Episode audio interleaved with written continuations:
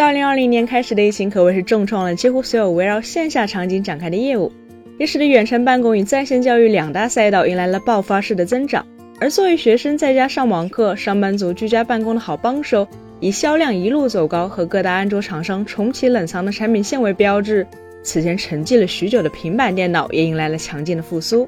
然而，这一轮爆发因疫情而兴，自然也会因为疫情退潮而落。平板电脑的好日子似乎已经结束了。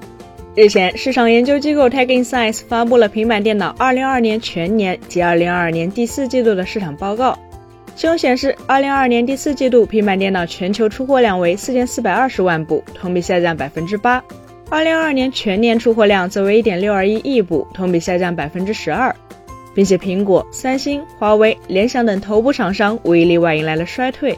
在经历了2020年与2021年的高速增长之后，平板电脑市场迎来了拐点。在许多业内人士看来，后疫情时代平板电脑大概率将会回归疫情前的状态。得益于谷歌与苹果持续多年的大力推广，诸如 ClassKit 全家桶在内的一系列教育类应用，已经让平板电脑在教育领域扮演了越来越重要的角色，成为了智能化课堂的关键组成部分。再加上从2010年开始的移动互联网浪潮，已经让智能手机成为了绝大多数人的通用计算设备。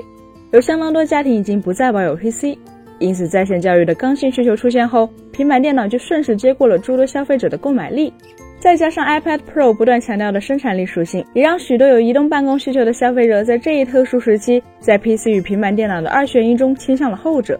受疫情影响形成的特殊市场环境显然注定不会长久。在疫情平缓后，平板电脑市场的下滑几乎是可预期的。那么问题就来了，后疫情时代的平板电脑市场到底是回到2019年之前连续下滑，还是会有新的机遇呢？在诸多业内人士与消费者看来，前者的可能性更大。原因则是平板电脑从始至终都没能解决产品定位较为尴尬的这个核心问题。尽管 iPad Pro 是成功的，因为它完美诠释了介于智能手机与笔记本电脑之间平板电脑应该有的样子，也成为了许多专业人士办公、设计、创作的得力助手。但 iPad Pro 的价格摆在这里，比肩 iPhone 的价格，也就意味着，即便产品力再出色，也注定不会是大多数消费者的选择。再加上平板电脑作为 PC 与智能手机的中间态，颇有些不上不下的尴尬局面。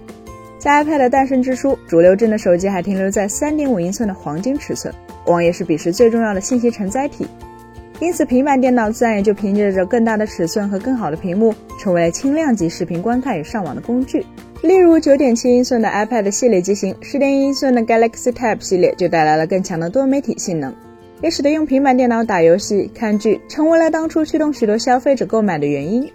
然而，当智能手机的可视面积随着技术进步越来越大，特别是伴随着全面屏的出现，智能手机的高可视面积与便携性达到了空前的统一，而平板电脑的大屏在游戏体验上的优势则在逐渐缩小。与此同时，在影音娱乐方面，平板电脑则遇到了与 PC 同样的问题，对性能的要求不高，导致多年前的产品依然没有任何压力，使得换机周期变得越来越长。以至于 TikTok、YouTuber、CapCut、Netflix 占据了 iPadOS 应用下载排行的前列，而买前生产力，买后爱奇艺这个魔咒破除不了，平板电脑显然就很难称得上有未来。那么，平板电脑能在家庭娱乐之外，能够躺出一条新路吗？其实，在智能手机的不断挤压之下，近年来平板电脑也开始走向极端化。二零二二年年初，三星方面推出的 Galaxy Tab S8 Ultra 已经来到了十四点六寸。联想拥有 iPad Pro 也已经达到了十三英寸，但即使抛开这类特例，各厂商推出的平板电脑也普遍来到了十英寸和十二点四英寸，已经与主流的十四英寸屏幕笔记本电脑很接近了。不难发现，各厂商的解决方案是试图用大尺寸屏幕的平板电脑来逐步侵蚀轻薄本、超级本这类高便捷性、低性能的笔记本电脑的市场。但如今安卓平板的软件生态过于薄弱，谷歌专门为平板电脑设计的安卓十三 L 杳无音信。而苹果的 iPad Pro 价格又实在是太贵。归根结底，平板电脑是一种在全能理念下设计出来的设备，但在现实中，全能往往要么代表着高溢价，要么就意味着样样稀松平常。所以只能说，疫情将平板电脑的销量带到了本就不属于它的高度，现在只不过是现出了原形。因此，在这一轮平板电脑的高峰期过后，或许未来几年平板电脑又会被不少厂商遗忘了。本期节目就到这里了，更多精彩的可以关注我们三一生活的官网或全民大同步账号查询更多信息。咱们下期再见，拜拜。